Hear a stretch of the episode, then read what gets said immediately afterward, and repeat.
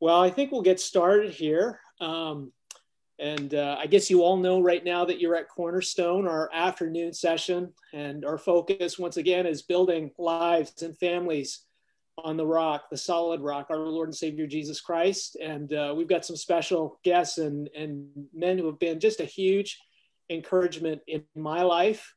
Um, sometimes when they weren't even aware of it.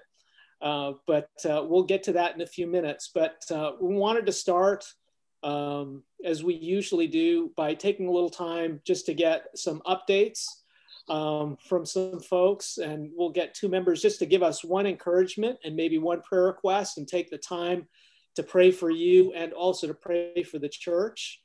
And, uh, you know, why don't we um, start with, uh, let's see, Christian Sanchez. I see you are on my uh, screen.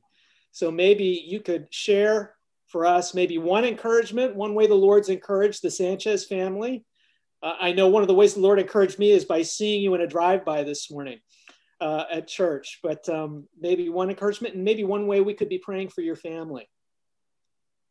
Thank you, Pastor Mark, uh, for for your encouragement too. Always uh, great to hear you uh, speak and and and uh, edify on Sunday. So we were we were happy to uh, be able to join the fellowship this morning, and uh, you know the weather was beautiful. You know everybody see everybody smiling faces behind the mask. Of course, I'm imagining how the smiling faces looked behind the mask. But uh, no, we we've we've had a a good uh, a good month of I guess we're in May now, but a good April uh, one of the biggest encouragements was you know the kids being um, happy to get back to school uh, and seeing how how happy and, and, and glad they are to, to go back. But the one that recently just happened is my wife applied to uh, a psychology program um, that's her background and so she got accepted this week. So uh, we had put that in god's hands. You know it, it's a small program so she's been out of school and out of the, the, the working world for a while. And so she was a little bit, had a little anxiety about that, but we prayed, we put in God's hands and we heard about it this week. So, you know, it's a new stage, a new chapter in, in her life and obviously in the, re- uh, for the rest of the family. So, uh, again, you know, I, I think it's an encouragement for all of us, you know, no matter how big or small it is, it's, uh, you know, if we put it in God's hands and we rest assured and trust that He has the best plans for us, even if we get rejected not once twice or three times you know we know that it's according to his plan and he wants what's best for us you know.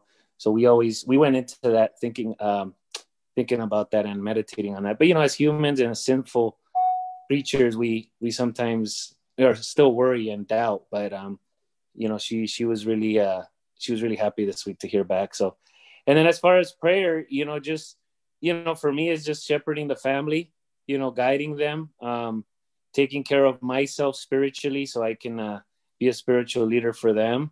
Um, you know, as in a way they go back into the kids, especially into new environments, you know, back at school, back with, with, you know, students and, and other families. And so just being able to shepherd them and, and help them through, through their next stage in, in school, I guess both of them. So I'm, I'm going to be the, the dad here with, with three people going to school. Sounds good. Christian, thank you for sharing.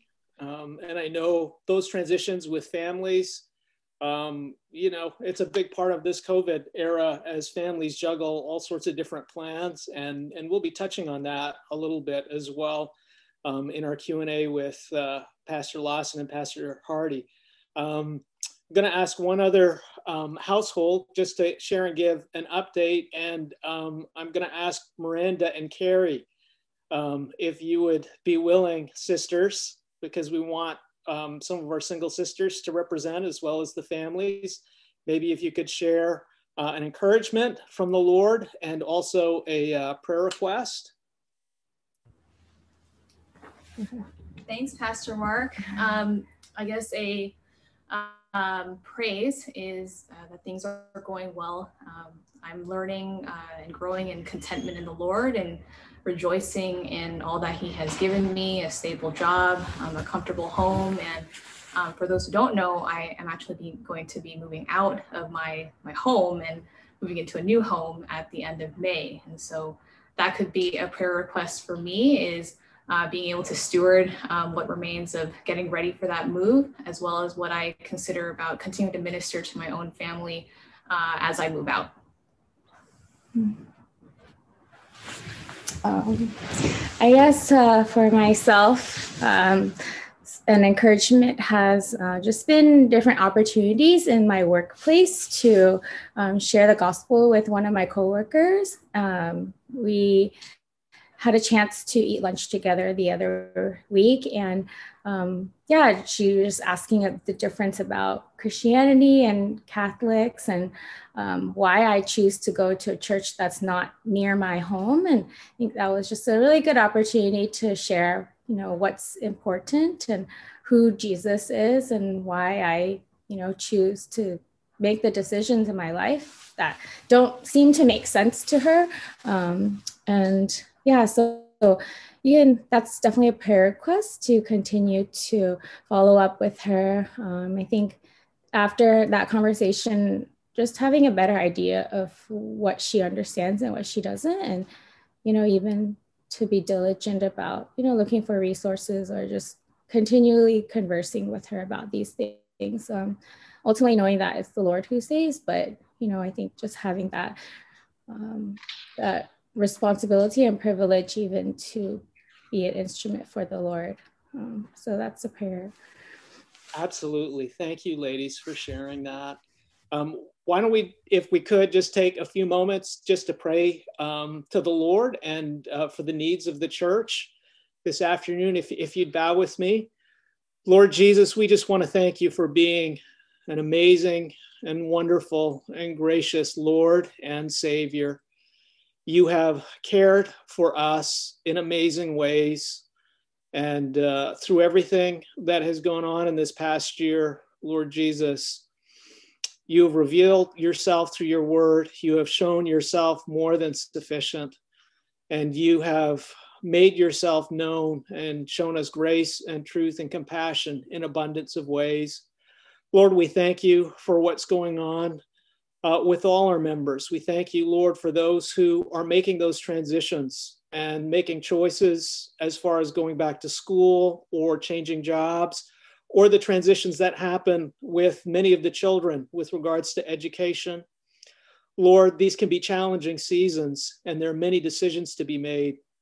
And we do ask for your wisdom and your discernment. We ask that you'd strengthen our faith in you, that at the end of the day, you are sovereign over all of these things and you guide our footsteps and you give us opportunities, Lord, to share the gospel with others. And you've put us here as a church and as individuals in the workplace, Lord Jesus, so that we have the opportunity to share the good news of what you do, what you have done, and what you will do. And so we ask your help, Lord, in this way as a church and as individuals and as families, but ultimately, Lord Jesus, as your slaves and your servants, uh, that you would Lord Jesus, continue to allow us in every place that we are just to celebrate your goodness and grace and to share the good news with others. So we thank you for these things and we just ask that you bless our time together now, guide us in your word, and point us, Lord Jesus, to the paths and the steps that you would have us walk in. In your name we pray. Amen. If you have your Bibles, uh, before I get to introducing our guests, I ask you to have a look with me at Ephesians chapter 6. And uh, we'll read briefly verses 5 through 9. And I just want to set the table just a little bit. Our theme for this afternoon, and we're going to be asking questions of uh, Pastor Lawson and Pastor Hardy, really about uh, God's use of the workplace, redeeming the workplace, and uh, our careers and our work being used for the glory of God and the gospel. Um, but Ephesians 6, verse 5 Slaves, be obedient to those who are your masters according to the flesh, with fear and trembling, in the sincerity of your heart as to Christ, not by way of eye service as men pleasers but as slaves of Christ, doing the will of God from the heart. With good will render service as to the Lord and not to men, knowing that whatever good thing each one does, this he will receive back from the Lord, whether slave or free. And masters do the same things to them and give up threatening, knowing that both their master and yours is in heaven, and there is no partiality with him. Finally, be strong in the Lord and in the strength of his might. Put on the full armor of God so that you will be able to stand firm against the schemes of the devil. For our struggle is not against flesh and blood, but against the rulers, against pow- the powers, against the world forces of this darkness, against the spiritual forces of wickedness in the heavenly places. I know on occasion some of you consider work as slavery, and we do that in a jestful way, but I think one thing is very clear that we are all, no matter where we are at, uh, more than bond servants and really slaves of our Lord and Savior Jesus Christ. And that's what gives us so much hope and joy and contentment, regardless of where we are. And Christ's clear example that the gospel has a place in where we work. And uh, this afternoon, we get a chance to hear from some men who God has really uh, used as a blessing in my life personally, as I said before, in ways I'm sure they're not even aware of. Uh, but also, they have had a rich work experience and a, and a diverse work experience, both in the pastorate, but also, I think, what we would refer to, quote unquote, as the secular world. Um, but when I first arrived at Grace back in 1999, 2000, the early 2000, Pastor Hardy, um, I believe at that time was everywhere. He was the executive pastor. He was also um, in the music ministry there and also helped out um, with the seminary. And then, you know, as I found out from a fellow student in the biblical counseling program, and, and Pastor Hardy was very active in the biblical counseling world as well. Um, as maybe you overheard a little bit earlier, he left Grace in order to help with a what was very much a, a church revitalization in uh, North Carolina. And I just remember the joy of that lady who was in the program at that time. They'd been through a hard time in their church to have a pastor who was willing to come and minister to them and be an encouragement and speak the word of God. And so I had a chance at a distance to see that. And then uh, Pastor Hardy was able to come back as well when George and I were in Grace Advance and be an encouragement to us and prepare us and teach us about church revitalization and church planting. And uh, George, you know well, he is a, uh, a friend and a brother and an unofficial member of our church, both in our time in Baltimore and his time here. He needs little introduction.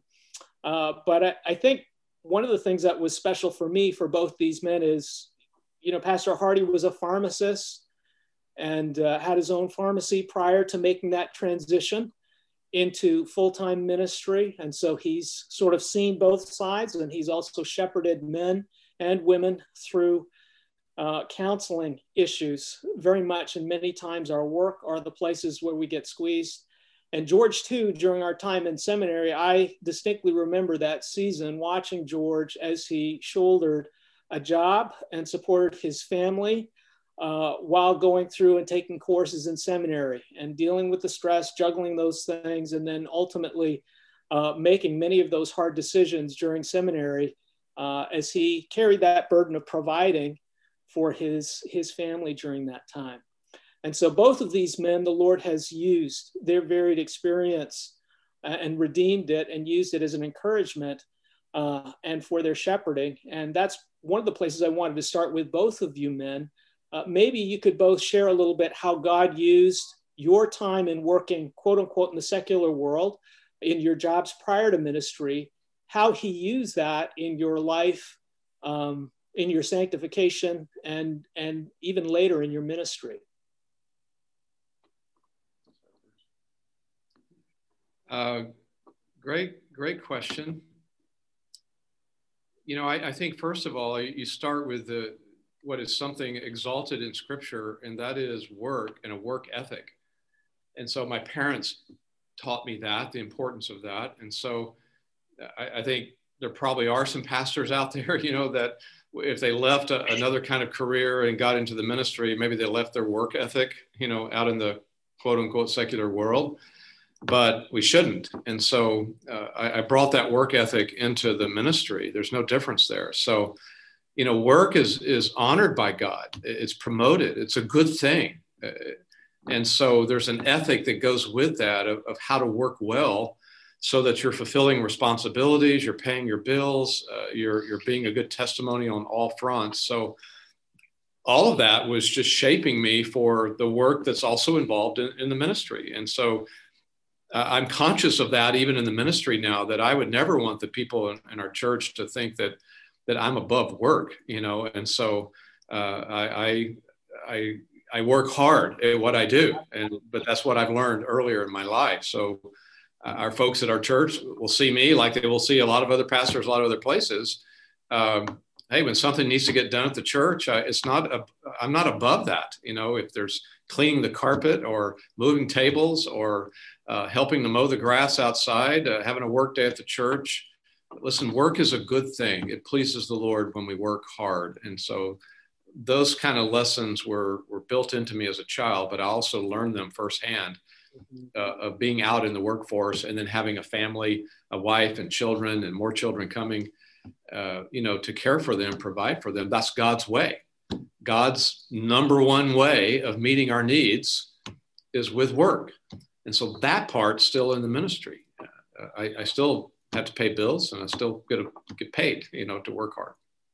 Yeah, and, and we can forget that pretty easily, or people look at pastors in a different way. I remember being encouraged when you came to Grace Advance and mentioned that transition that went from being at sort of Grace with an elaborate staff to doing your own bulletins and running them off, and also working with the AV team with the sound equipment. And that was just a huge encouragement to see, you know, that didn't faze you. It was here's the work to do.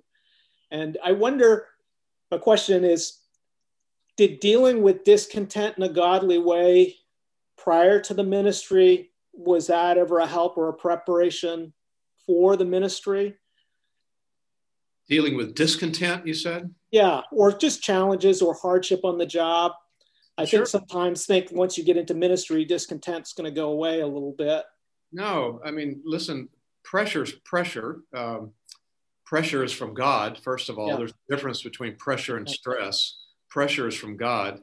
Stress is my unbiblical response to God's pressure. So, I mean, that's true, you know, whether I'm working, was working as a pharmacist or, hey, before that, you go back far enough and I worked on a farm, you know, and, and, uh, you know, worked hard there. But, uh, you know, there's, there's a, there's a sense of, um, you, you, talk about the discontent, like uh, just the, the discontent with how hard things can be sometimes in, in life at the job. Yeah, or I just mean, negotiating challenges. Yeah, well, let's think of it this way. You know, in Ecclesiastes, there's this timeless principle hmm. that you know Solomon, you know, had to deal with, and of course he didn't he didn't deal with it well at first, but you know that vanity, vanity, all is vanity. All your work under the sun is is is useless. You know, it means nothing. Well, that's a an extreme, you know, sinful way of looking at it. But there was something there's something true there that I like to call, and, and others have called it the ecclesiastical principle. This idea that in a fallen world, you know, everything is touched by that. There's some degree of vanity mm. and, and uselessness and, and fruitlessness about everything we do in a fallen yes. world. And so pharmacy had its jobs, pharmacy had its disappointments, pharmacy had its pressure, pharmacy had its dangers, you know, pharmacy had its, it's all those things. Well, that didn't go away in the ministry. Ministry has its disappointments. Yep. I don't like everything about the ministry. Okay. So, I mean, nobody's listening into this, right? It's just you and I talking. So, I Amen, sure. brother. Uh, but, you know, I, I, didn't like everything about pharmacy. I mean, not everything was fulfilling. Something was, was some of it was just chores you had to do. Yeah. But that's true of the ministry too. I, I don't like everything. Some of it's not fulfilling. Yeah. Well, then that's going to be true of every career there's going to be something about your job and your career that's not what you thought it were, was or something. Just remember that's the Ecclesiastes principle. Yeah, absolutely. It touches everything in the world. No, and, and that's a wise word. I, I think, you know, we are a little, by age and demographic here in Silicon Valley, you know, our, our church demographic is very much almost like a first generation between 20 and 40. And um, I think that wisdom, you know, that comes from Ecclesiastes and Genesis, that regardless of, until Jesus comes, our labor is going to be at different times painful, sorrowful, and there will be toil with that and uh, you know obviously part of part of the issue that we're dealing with on our end is the idolatry of work there's the feeling that there's some other job or some other thing that is going to satisfy me or complete me and and it gets distorted out of god's design for us. That's a, that's a real problem with our expectations. We were just talking about that this weekend at, at this marriage retreat that i was leading and it's a problem in, in marriage. You know we have these unrealistic expectations that we've put up about our spouse or what what it's going to be like to be married or uh, to have children. You know, if I could just get married, then I'll have no more problems in life. Absolutely. You know? Or if we're married, if we just had children, then we'll have no more problems in life. Or if I could just get this other job with more pay, you know, everything will be perfect and I'll be content. Not really. You'll just carry the discontent into a new situation. So we have to really be careful about you know having our expectations so high that they're they're unrealistic sure. about things under the sun. You know there's it's just not always going to work out and and be a no a, absolutely. And to that end though how do you shepherd you know folks in your churches as far as biblical let's say expectations or understanding maybe uh, as far as as far as work and especially as I'm sure this is something that you men bump up against, especially men who you're raising up in leadership, the busyness of work and that tension between work and church. It seems to come up as a conflict many times for many of the busyness of, of work and the desire to serve in church. What is maybe a, how would you counsel or shepherd to have a, a biblical understanding and maybe expectation uh, of work? I can't wait to hear what George is going to say about that. That's an excellent question. um, actually, before I, I, go to that, um, just to um, piggyback off of you know what Carey was saying, I was thinking about uh, just the ways that the Lord used work to to sanctify me and um, lessons that the Lord uh, taught me during that time. There's a couple things that, that just came to mind as I was uh, thinking through that. I think uh, number one, the Lord uh, really taught me how to trust in Him, um, trusting in Him for uh, you know my provisions, uh, recognizing that um, you know it's it's God uh, who gives us our, our daily bread. You know that the prayer that we pray in, in Matthew chapter six. Uh, it's something that's that's very true. that should be very true of all of us that we recognize that He's the one that supplies our, our daily needs. that was something that the Lord definitely taught me specifically during my days at seminary and you might remember this, Mark, but uh, there was a period of time uh, where I was without work. Uh, I got laid off from my job and you know, was wrestling with whether or not I just drop out of seminary. And we had some savings that I was able to, you know, hold on to for a while and, you know, make my way through it. But um, the Lord really taught me how to depend on Him uh, for every need that I have. And that's something that comes up all the time as I'm counseling with, uh, with other people, uh, just to, um, uh, be able to talk to them about you know the Lord being their ultimate provider. And um, you know the Lord uses the, the means of work and uh, even use the means of, of work to provide us uh, a little bit of savings uh, in order to, to make our way through the end of seminary. But uh, the Lord really taught me a lot of uh, just dependence on on Him. that He's the God that provides for all of all of our needs. Um, I think there's also the example. so even being able to um, to, to be out in the in the workforce myself for uh, a, a, lot of uh, a lot of years uh, for you know over I think it was over about 15 years you know doing HVAC and uh, you know Baltimore uh, is a, a, blue collar you know kind of area. And um, it allows allowed me to relate to a lot of people you know so I didn't just go straight from you know uh, college to seminary to ministry you know spending that time out in the workforce you know with real people real problems real challenges I think it just helped me to relate a lot more to uh, to people who, who come to me with uh, questions about you know different uh, areas of life. I was uh, even thinking about Second Thessalonians chapter three, uh, where Paul uh, himself talked about being an example. You know that you know, you saw our example among you and how he was diligent and how he provided for his needs. And I think that that's something that, that's also a, great benefit from work as well. And the other thing, and you, you, guys already know my heart on this one, but um, it gave me wonderful opportunities to evangelize. And sometimes people ask me if I miss anything about, you know, doing HVAC. And I, I miss, you know, some aspects of it. I, I like uh, figuring out problems, you know, uh, how to troubleshoot something and, you know, figure out, you know, what's the solution to this problem. That was always satisfying, you know, finding a job where, you know, it presented a difficulty and being able to overcome that at the end of the day, you just, you know, really felt like, uh, like, like you're on, on cloud nine, you know, and it's like, Hey, I figured this out, you know, I got it done. Um, it's not, not always the same in church where you can just figure something out in it. Oh, it is not. no, it is not. And the, the, air conditioners never spoke back to me. You know what I mean? It's like, brother, I'll tell you one time because it's just the three of us speaking. And I was at Grace Community Church in a fellowship group, and we had a thorn in the flesh in that ministry that I was at who was causing grief. And I was working as a physician on a set, and I was dealing with a constipation problem with one of my patients. As you said, solving problems. And the amazing thing is, medically, it's like they're in, you get the solution, it's done, they walk out as a happy person. And I had this other guy who was just divisive and all riled up, and he drove all the way out to Grace to, to, to, to lodge a complaint against myself and the other Bible study leaders. And going there, and I just thought, oh my goodness, you know, when it comes to shepherding souls and what the Lord brings and, and how he refines it, it, it's like taking care and cleaning up after people sometimes seems so much simpler and so much more straightforward than waiting for the Lord to sort of redeem or change a heart or renew a heart in that place. But then that's what grows our faith, right? Uh, definitely. I actually tell people sometimes, uh, you know, ministering to people is, is more like a therapy than surgery. You know, you yeah. can come to a surgeon, you can, you know, put yeah. your bones back together and send you off and like, you know, hey, you're done, you're, you're fixed, you can, you're going to heal up.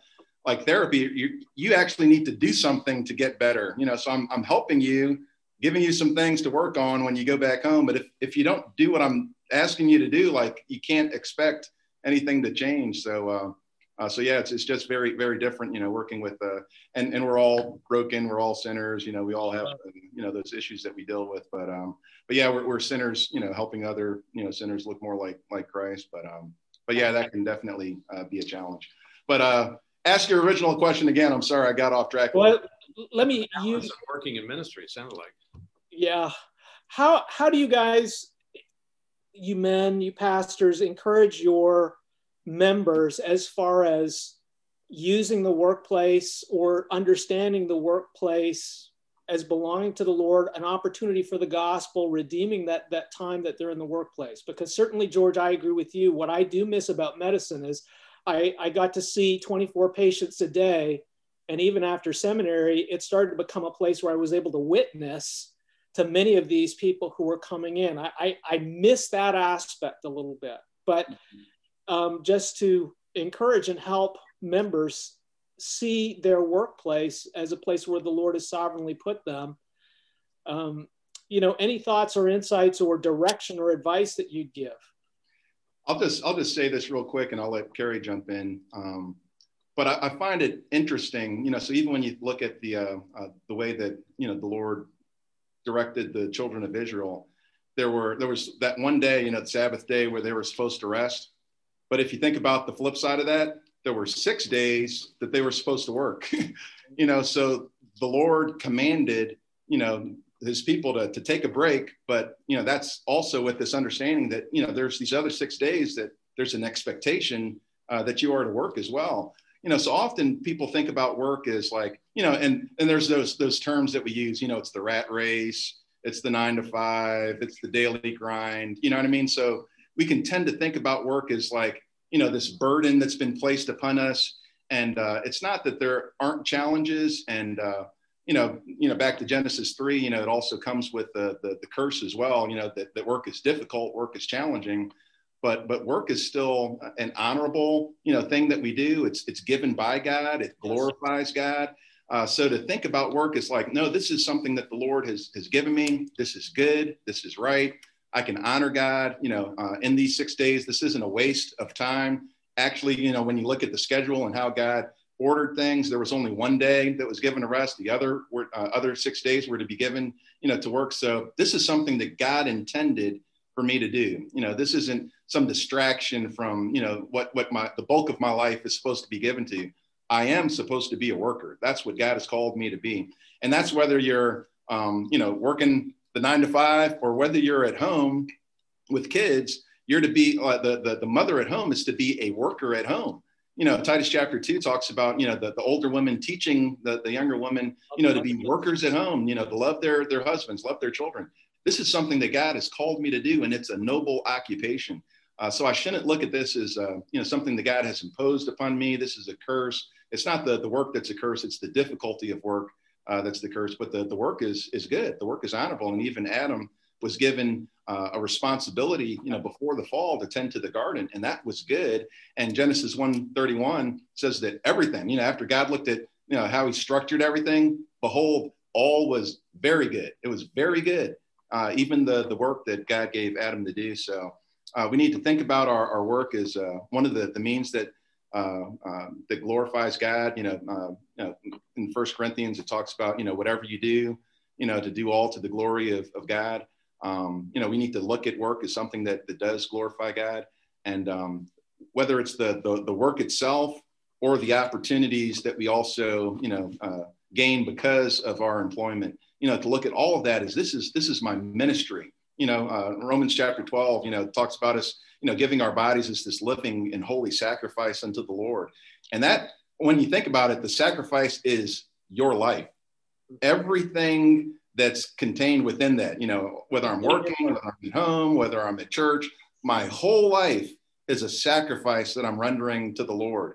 All of this is supposed to be done in a way that would bring glory and honor to Him. This is this is my sacrifice, and I need to you know, when I wake up in the morning, when I'm going to work, to think about, you know, this is my sacrifice, you know, to the Lord, that I'm to do it with a, an attitude towards Him. And if I can do my work with my eye on Christ, you know, that this will bring glory uh, to God. So, you know, kind of back to Colossians chapter three and, you know, one and following where it talks about, you know, setting your affections on things above, that I can do that while on the job. My, my affections are still up there. And uh, even as you read earlier in uh, Ephesians 6, which is also you know found in Colossians 3, that we're to do our work heartily as unto the Lord, yeah. that I'm supposed to look at the Lord as my, my true supervisor. That's my, my real boss. You know, th- that's the guy that's looking over my shoulder. You know, even if nobody's behind me, it's the Lord who's looking over my shoulder to see how I work. And it's like, no, no, Lord, I want to do this as a sacrifice to, to you. And um, like I said, it can be challenging if, if you allow your mind to be distracted from that if you start looking at the person in front of you, well, well, this supervisor wasn't pleased with what I did today. And it's like, oh, this was a horrible day. You know, you go home and you're dejected and you're depressed. And, you know, this, this supervisor didn't recognize my work. It's like, well, do you really know who you're really doing that for? Do you know who your, who, who your ultimate supervisor is? Do you know who you're going to have to give a report to, you know, at the end of that day? And, uh, you know, the one who's ultimately going to be looking over our life and uh, rewarding us for what we do. It's not that employer, you know, it's the Lord. You know, it's the Lord who you serve. So just to, to keep that in mind that I, I, I serve Christ, you know, wherever I'm at. And, and I think of Joseph, you know, and, and his conduct in Potiphar's household. And we forget that Christ, the Spirit of the Lord is present and God's eyes are on us and we are not alone in the workplace. And so, uh, yeah, those are George helpful and, and good reminders. Thank you.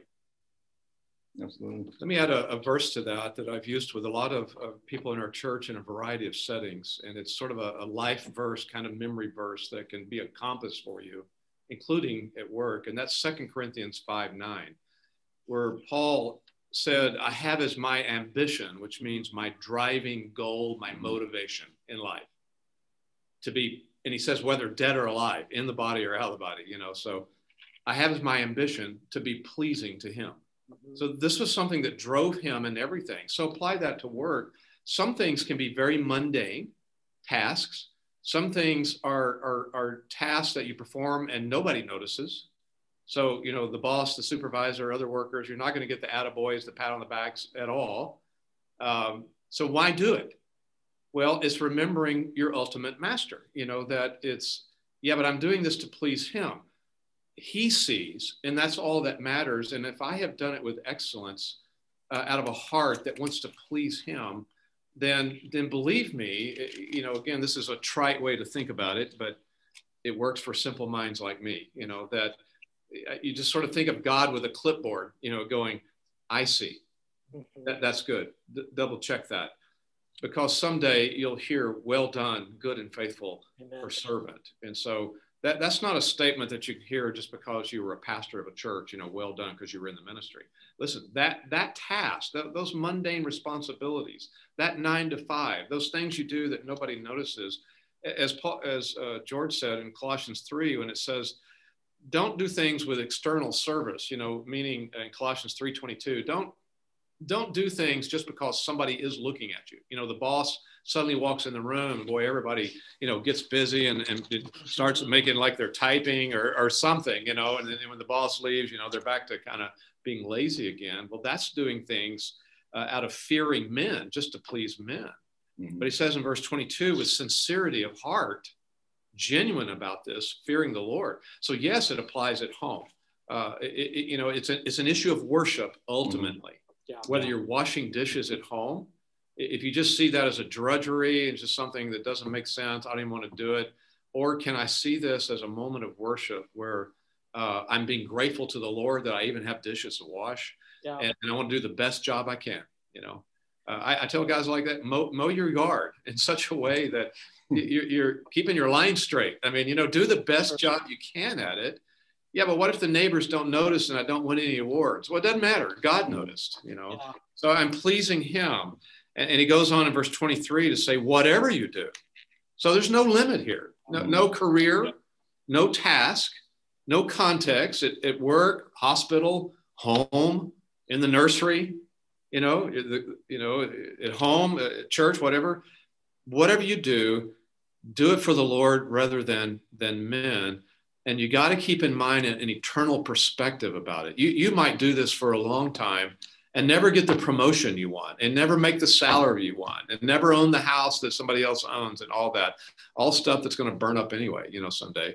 Well then verse 24 kicks in of colossians 3 knowing that from the lord you will receive the word word. That, that that's all that matters because it's the lord Christ whom you serve. Amen. And of course, you know that there's an unfortunate chapter break there at the end of chapter three of Colossians, because chapter four, verse one really belongs to that whole thought. Mm-hmm. And there he talks to, to, the other side of it. Some of you may be supervisors, you know, and you you may have people working for you, or you may you know you may have to give uh, have authority over somebody else. I don't know. Well, verse chapter four, verse one is for you to say, yeah, it applies to you too. Mm-hmm. you, you've got to do that part of the work as well with excellence and unto the Lord. And, and just one more thing, I, I, do try to tell people, remind people sometimes what excellence means. Mm. Excellence needs to be defined rightly. Excellence is not perfection. Mm. Perfectionism is a terrible sin. Mm. It's a terrible bondage. Mm. I mean, some people take pride in it. You know, I'm a workaholic. I'm a perfectionist. And I'm going, well, that's not good. Don't say that out loud, you know. But perfectionism is, is really a pride driven fear of man thing. Excellence is living up to the capability that God has given me. And it doesn't matter what somebody else does. Mm-hmm. And if, if I'm if I'm if you're made a hundred watt bulb, if that's who you are, then shine a hundred watts. If you're made 60 watts, shine 60. You know, if you're a 40 watt bulb, if you're shining 40 watts, you know what you're you're you're doing excellence unto the Lord. He's mm-hmm. pleased. Mm-hmm. So make Second Corinthians 5 9 your life first when you go to work. And also just just real quick, just want to jump onto that because I think that you know sometimes what makes that difficult, you know, uh, this ambition that we were to have to, to please and, and honor Christ, we make it our ambition to please the Lord, is that we we don't immediately see the results of that. Um, and uh, I think that, that really uh, Second Corinthians uh, 5 7 also needs to be kept in mind that we walk by faith and not by sight you know so uh, so many times we're, we're looking for you know what we can see what we what the results are the immediate results. And uh, and that's just not how we live the, the christian life. The, the christian life is is a walk by faith. You know i walk by faith that the lord sees this the lord knows. I may never see it on this side of eternity, but I, I'm, I'm walking, I'm living by faith. I'm trusting in the Lord that what He says is what's right, uh, even if nobody else, you know, ever says that that's right. It's a kingdom mentality. It's a mustard seed, right? You know, and that and and the sowing of the seed, whether it be at work or home or church, we may not see the results, and it's the Lord who's going to give the increase in His time and in His way. No, it's it's you know, yeah, and and that idea too, you know, Carey just you know that we are fearfully and wonderfully made by the lord. And so he knows our frame and he knows what our limitations are. And serving to please him is so freeing in comparison to trying to serve up to our own expectations or the expectations of men which can be such a bondage for folks. That, that's a good good comment. And um, the world doesn't see it that way. And this no. is another example where Romans 12 kicks in. Don't yes. be conformed to the world. Mm-hmm. Don't let the world conform you into its mold. Yes. That starts with your thinking, you know, of what, what, how you prioritize things and stuff like that. So it starts there uh, of living a different way, you know, with your mind set on heaven, as George says, and it's like a magnet that draws you out of all that, the, the, the clay, the miry clay of, of all that. I was thinking though, some of you said earlier about this whole issue of ministry and, and how that, that kicks in and, the balance there. Um, that's a real challenge that when it comes to shepherding the men of the church, because you know we're teaching, yeah, you know the body of Christ is important. You need to use your giftedness and serving and be involved in the church and and there's a there's a legalistic extreme out there about that and and I kind of remember being influenced by that earlier in my life, you know, and you you grow up with this attitude that well, how, how much, how often should I be at church? You know, well, every time the door's open, there's the biblical standard. Well, you know, that, that worked for me until I got to Grace Community Church and yeah. they, the, always, the, doors never shut. You know, it's always so, open. Wow, the city that, that never sleeps. Yeah, that, that never works never there, you know. Yeah. It's the wrong way of thinking at it. And uh, I, I kind of through the years have, have readjusted my, my understanding of priorities. Now, believe me, I believe in living by priorities. Uh, you know, one of the things that causes causes people's lives to go off the rail is they've forgotten their biblical priorities. Yeah. But but the biblical priorities are not are not a hard and fast, you know, number one, number two, number three, number four, as if it's so easy to say that number one is the Lord. That that doesn't change. My ultimate priority is to the Lord. Number two, if you're married, it's your spouse. Number three is your children. Number four is your work and your job. Number five is this that hard and fast rigid thing doesn't really work practically if you start thinking like well okay my my second priority i'm married is my wife. I need to prioritize her above my work. So i should spend more time with my wife than at work right? Well actually i don't you know.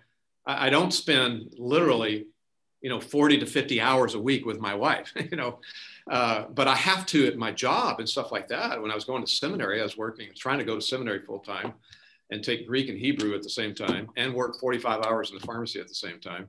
I was a digging a hole that I was never going to get out of. So I had to drop some courses and, and take a different look at things. But my, my point is that it's not so much a time thing as it is a mindset you're living with that yes my wife is more important than my job but I, I you know, I, I, have to spend X number of hours at my job in order to, to get paid and so forth.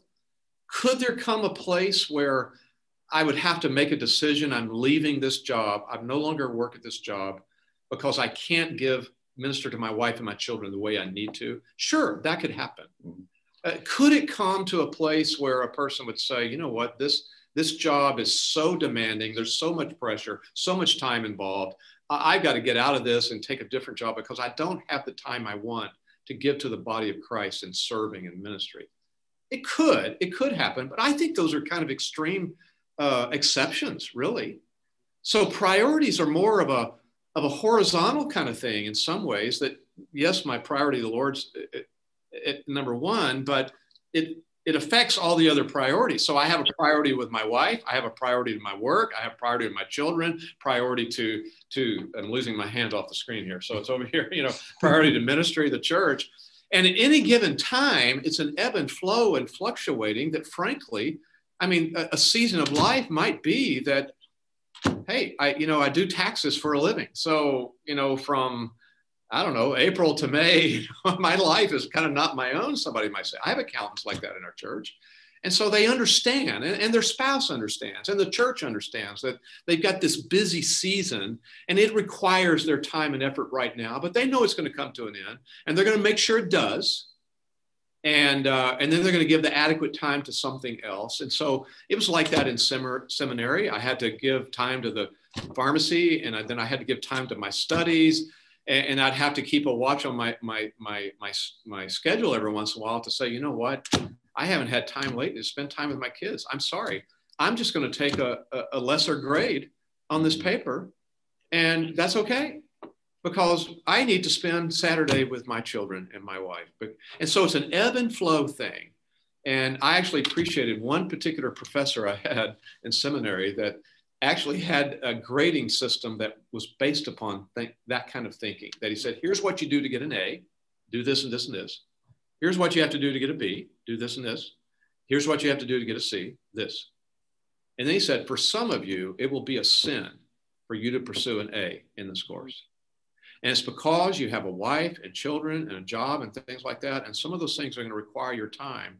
So forget forget the grade point average that that's the thing that drives you in life and, and that's what real excellence is mm. uh, you know if it means sacrificing something over here for a while for something over here that, that needs the attention then do that that's okay that's actually all under the category of the lord being first and he's sure. pleased with how i'm trying to balance all that so mm. if, if somebody's getting out of hand and they're just it's just going on and on and on and on, and their wife is suffering and their children are suffering and they're not involved in church, then yes, we have to sit down and say to this person, you know, Bob, I mean, let's look at this thing. I mean, have have priorities kind of got out of whack? I mean, where's the end of this going to come? I mean, how are you shepherding your family? But I have guys that it's seasonal like that, and you know, and they've proven it over time that they're going to give the commitment to the church. And then there's another season where, you know what, I'm just, I'm giving my attention to my family right now. I think you just have to be sensitive to that. And I think if you're doing that, uh, the Lord will give grace for you to persevere through all that. Well, these things, you know, tie into a number of the scripture verses that you men have mentioned. You know, this idea of having an eternal perspective, seeing patterns over a period of time, um, being transformed and not conformed to the world and walking by faith and not by sight. You know, when you see, and that's much harder to do because it's not a you know flow sheet this is what it's going to be like for the rest of your life. It's minute by minute moment by moment week by week really looking at is the lord and his word and the light of his word shepherding my relationships and what i'm doing as opposed to here's this formula of how to do it you know which which breaks us all quite frankly yeah, a, a, formula approach that that may sound good on paper. I mean, I'm at a point in my life now. I'm like really, really old. I'm like 150 years old now. So, I mean, I've, I've experienced a lot. But uh, you look good. You yeah, look good. You tell me what you're taking, and I'll I take it too. bike, and I, I kind of limit Krispy Kreme donuts, how many I have a day, and you know some of those important things. But we keep it down to four. Yeah, but uh, but um, I forgot now what we were talking about. See, that's what happens when you're age um, you know that that you've you've got this this formula approach. You've learned over time that that sounds good on paper, maybe at first, but now that I've gotten older, I don't even think it's good on paper. It's just not realistic, you know, because the Lord it just doesn't operate that way. It's a dynamic, as George said, a walk of faith with the Lord, yeah. and. Uh, and so, and, and, God's will is involved as you're seeking to live it out, and, and that's a dynamic thing as well. And so, yes, some sometimes people have to make decisions that, you know what, I'm going to have to give up this kind of career because I, I, it's not working to allow me the time I need for my family and, and, and, and ministry in the church because I have all these responsibilities and building relationships with my neighbors who are unbelievers. I mean, I, I, all those things are important. And uh, so something might, might have to give. And I will, uh, I'm going to be really, just really almost self-serving in this right now, but I'm going to have an advice for the ladies here on this issue. A lot of these things we're talking about balance. So this is an unashamed advertisement for a book that my wife wrote. Okay, so that's what it is. I'm giving you a disclaimer. Okay, don't send me any emails about this. Um, my wife recently wrote a book on balance. It's called Keeping Your Balance. And what she did was she took, and it's aimed at ladies, although guys if you read it, it would help you. Uh, it's it's Why, you should have given it to me around 10 years ago, Carey. it's about eight it's eight chapters, and it's called Keeping Your Balance, and it's she's dealing with the the air the categories of life where you can get out of balance because the scripture teaches you two things. It teaches you to be devoted to your family, but also devoted to ministry. Well, how do you balance that biblically? Because they're two good things. And she has at the end of each chapter some symptoms that are evident if you're getting out of balance on one area and, and not being balanced with the other. Another one would be uh, trusting God on one hand, but striving and making decisions and getting things done on the other. Which do you do? Well, scripture would promote both, but you got to keep those scriptural passages in balance, and, and she'll have some symptoms lifted, listed if, if you're if you're getting too far this way or that way. So she's taking eight categories of life like that, and uh, and, and tries to help women especially learn how to live out all that the Bible says. And so she does deal with responsibilities in the home and work and things like that. So I would recommend that. That's Especially- excellent. Is it published? Yeah, it's published. It's called Keeping Your Balance, Okay. and it's on Amazon and uh, Barnes and Noble and places like that. It's it's. She has a website called. Boy, this is really an unashamed Hey, keep it going. publicity. Uh, the website's called, and it's cheaper there, keepingyourbalancebook.com. I think that's it. Keepingyourbalancebook.com. Her name is Pam Hardy. And uh, it's great for women's Bible studies too. There's questions at the end of each chapter. Anyway, all that uh, is there. It is what it is. But my point is a lot of what you're talking about is how to go about fulfilling all our responsibilities that God gives us in a very balanced and wise way. And that's a challenge. I mean, we don't do it perfectly. No. And we probably hit and miss, and, and sometimes we're doing better than other times because we are broken. We are in a fallen world. But with the Lord's help and scripture and the work of the Spirit, we, we can over time see the fruit of of seeking to live in a wise way. Uh, one more thing about work while I'm thinking about it. I, I've had to shepherd people on this more than once. And, and I'm not saying there's a hard and fast rule on this or formula, but I, I think it does concern pastors, you know, people like us, you know, that when a, when a person has so prioritized career that they're willing to make a move in order to get a promotion Yeah. and you start asking them, well, what what is there a good church in the area? I mean, is there a No, place but there's there? a bigger house. yeah, but, but I don't know about that. But you know, I- I'll find. I'm some- moving in with George. Yeah, you know, but you know, it's like, well, listen, uh, I appreciate it, and I've known some men like this and some women like this where they turned down what was a lucrative offer because when they did the research, there wasn't a Bible teaching church that would edify them and help them in their walk with Christ within an hour or two hours. Mm. I'm going, you know what? Now, there's somebody who understands the place of all this and trying to keep the right balance there in perspective. So just keep that in mind. Uh, I mean, all of you are younger than me, but you know, as you go through life, you're going to have those those opportunities. Don't don't make a move, uh, take an opportunity just because it's a great career advancement or something like that. Amen. There's other things involved Mhm. in pleasing the Lord and living for Him and what counts for eternity. That's another chapter in Pam's book, by the way. I just remembered. It's the balance between eternal mindset and the temporal mindset. Sure. We have temporal responsibilities and we need to be careful about and fulfill them. But yet, things that are eternal are more important. So, how do you balance all that? Well, Carey, your your shamelessness is to my benefit and lifted a burden because my wife asked me before this session started to ask on behalf of the ladies, and in fact, you addressed it and did one better. You gave us a book for our ladies so that they can uh, be edified with some of these questions. So that's Awesome. a, a blessing of your shamelessness there. Um, I want to tell you one thing that really encouraged me during our time at Grace Advance when George and I were there and we had um, a class with you and also breakfast with you.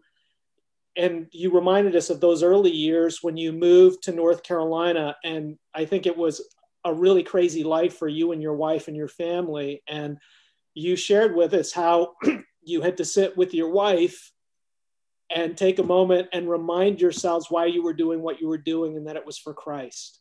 Yeah. And that stuck with me. Well, yeah, you know, when you make moves like that, and you know, for a while there's the pioneer spirit, you know, and you're following the Lord and you're going out there in the trenches. You know, I was at Christian Disneyland, you know, Grace Community Church, you know, yeah. and, uh, you know, it's for 16 years and it was wonderful. Learned a lot, a lot of experiences and all that. But then we're taking what we're learned, getting out there and, you know, we, we prayed about it, sought counsel, you know, made, you know, trying to make a wise decision. We were so excited going to the mission field, you know, yeah. North Carolina. And, uh, and yeah, but you know, reality sets in at some point, and it was hard, you know, and it was hard on my two kids. I, I moved. Uh, uh, my two youngest were we, we landed in North Carolina the day before school started.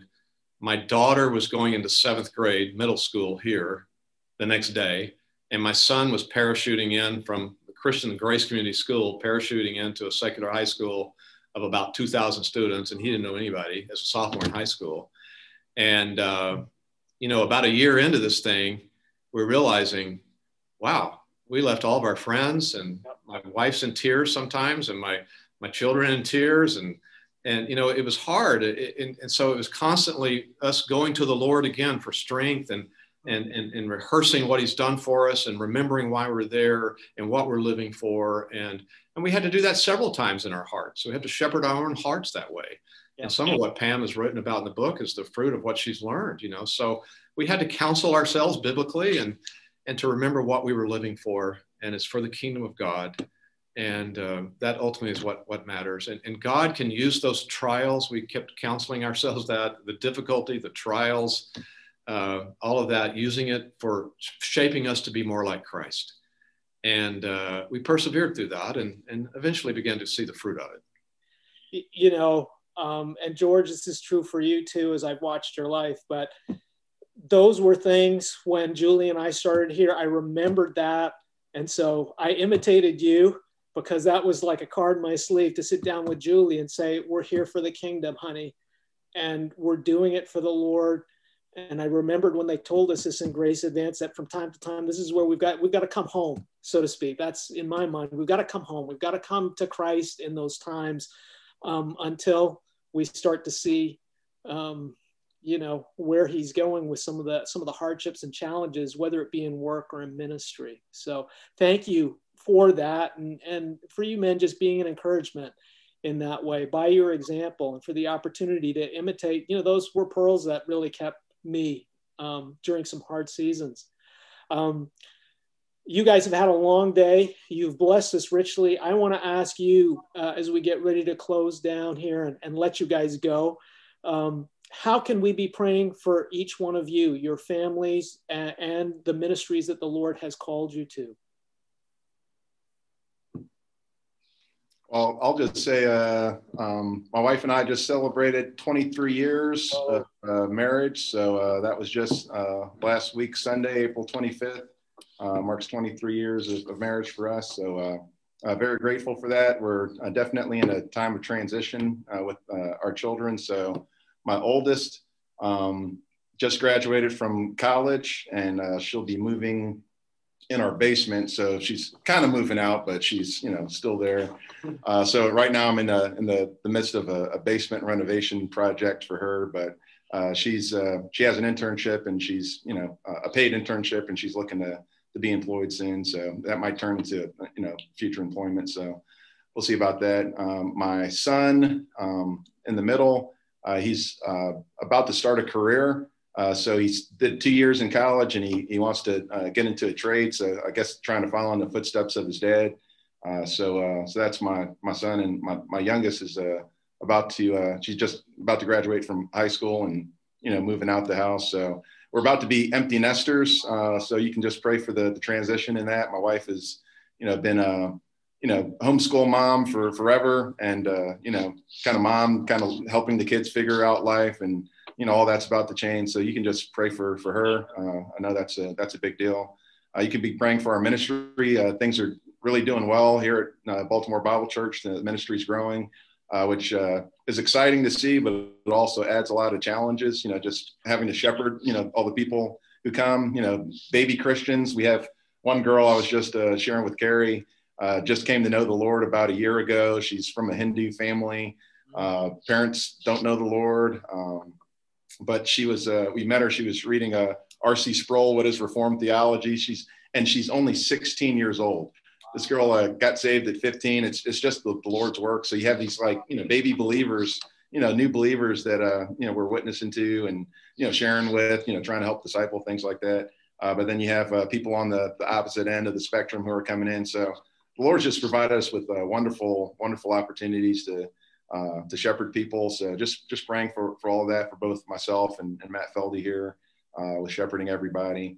And uh, you know, always the, the prayer for me is just my own heart, just being faithful, you know, to the Lord. I uh, want to be faithful with uh, everything that the Lord's given me to do, and um, you know, uh, want to make sure I'm not not dropping the ball, you know, in areas of life, you know, responsibilities that I have. So you know, just uh, as as we've kind of been talking about, doing your work heartily as unto the Lord, and you know, remembering, you know, uh, who you're doing it for, even if things don't, you know, always work out the way that you desire them to. You know, the uh, the Lord is being glorified in all of it. So. Uh, Have you guys got a building, uh, George? I know that that was always. Yes, and it's still it's still the the question mark. You know, where where will we land? You know, nobody around and around we go. Where where we land, nobody knows. That's that's kind of how we are. You're 40 years, brother. Yeah, we're we're the the, the rolling church. You know, the Rolling Stone Church. You know, so just kind of roll this place, that place. I call I call us the Velcro Church. We just kind of pick up people as we roll along. You know, just grab people from here and there. Okay, but uh, we're, we're, we're, we're thankful the Lord has always provided us a place to be. And um, this is a great facility that we're meeting at right now. So uh, the Lord's provided, provided abundantly for us.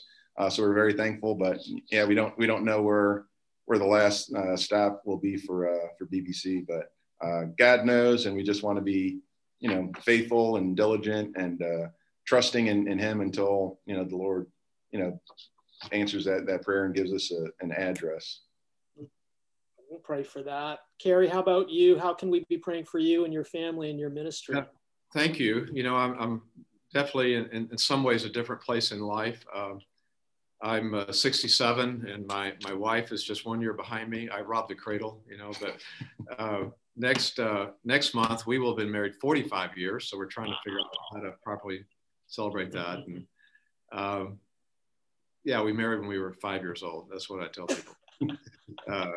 Uh, but you know, I, I, I love. That was Texas, right? That was Texas.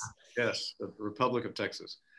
Uh, I love my wife more today than I ever have, and uh, but we've been empty nesters for a few years now, so we have uh, parenting still going on, but it's different now, and we yeah. have four kids from age 26 to 36, and uh, three live in Nashville, Tennessee, and one uh, lives in our church. He and his wife, but um, yeah, I mean, our parenting is still going on, and there's challenges there. We have, we have burdens and concerns for our children and what they profess on one hand, but what we what we see defined biblically as true saving faith on the other. So you can pray for us that, that Pam and I will continue to be faithful shepherds and parents uh, to our children. We have good relationships with them, and they, and they still love us and, and listen. But you know, the Lord has to do a, a spiritual work in people's hearts, no matter who they are. So that's that parenting still going on, and. Um, at the church side, our church has been growing and we have a building, but we're out of space. So our mm-hmm. elders need wisdom. We're trying to figure out what to do next mm-hmm. as far mm-hmm. as building and, and, expanding. And I don't know, that's a, that's a lot of work and a lot of responsibility. So we just need wisdom and all that. But, but I'm just so grateful. The Lord's been so gracious uh, to us and, and blessing us as a church, uh, growing spiritually and rescuing people out of bad churches, but seeing people come to Christ. I mean, all that's just the wonderful side of ministry but we have the normal challenges as well. Uh, you know, we're all sinners. Amen. And the elders are, and you know, I still battle the flesh just like anybody does. And we'll do that till we die. So, uh, prayer for for help there as we, uh, it, for somebody like myself, you know, that we look toward the future, that we end well. I mean, that that would be a prayer. Amen. Oh, listen, man, just thank you for warming our hearts and and just uh, encouraging us, and what a blessing. Um, let me close our time in prayer and then free you guys up to get some well needed and well earned rest. Thanks. Lord Jesus, we just thank you for the gift of companionship, the gift of godly men, uh, the gift of faith, the encouragement that we receive from men who have traveled down the road ahead of us and are gracious to wait for us and to love us and to point us, Lord Jesus, to you in every aspect of our lives. We just thank you for the fellowship that we have, uh, the communion of saints, Lord, and the gathering of witnesses. And we just thank you for our brothers, Carey and George. We just thank you for this precious time that we have. We thank you, Lord, for the gift of salvation that you've given to these men. We thank you for the ministries that you've allowed these men to serve you in and the way you fearfully and wonderfully made them, shape them, Lord. The ministry that's there, but also the legacy and the encouragement as they have pointed us in our workplace, but in every aspect of our lives. And we just lift these men up to you. We just ask, Lord, that you would continue to protect them as they do spiritual warfare. We pray that you would protect their ministries, their marriages, and most of all, Lord Jesus, their walk with you. We pray, Lord Jesus, each day for all of us as we battle the flesh. Lord Jesus, that we would look to you because you are the one who saves us and delivers us. We lift to you, Lord, these men, mm-hmm. their wives, their dear precious wives, Lord. And we thank you, Lord, for what a blessing they are and we just ask that you continue to prosper their ministries as well and to be the source of encouragement and strength for them. And for their children, Lord, we just lift them up to you as well. And thank you for the gift that you've given. But also, Lord, we just pray for strength and wisdom and energy for their biological children, but also, Lord Jesus, for their spiritual children, which are many, and for their respective churches Lord, for George, we just continue to pray if it be your will for a building, but we understand that you've used this, Lord, to draw them closer to you.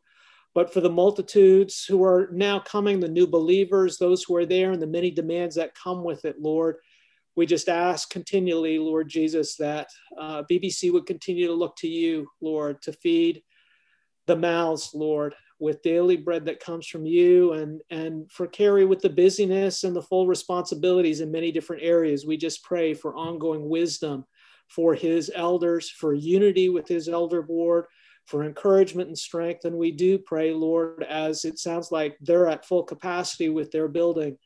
Lord Jesus, we pray for your provision so that they can continue this great gospel ministry that you've given them. And we do indeed pray, Lord, that if it would be your will, that we'd have the opportunity to see one another face to face, to encourage one another in exchange of spiritual gift, and just continue to rejoice in this faith that you've given us, Lord Jesus, that binds us together and draws us near. Thank you for this time. In your name we pray. Amen.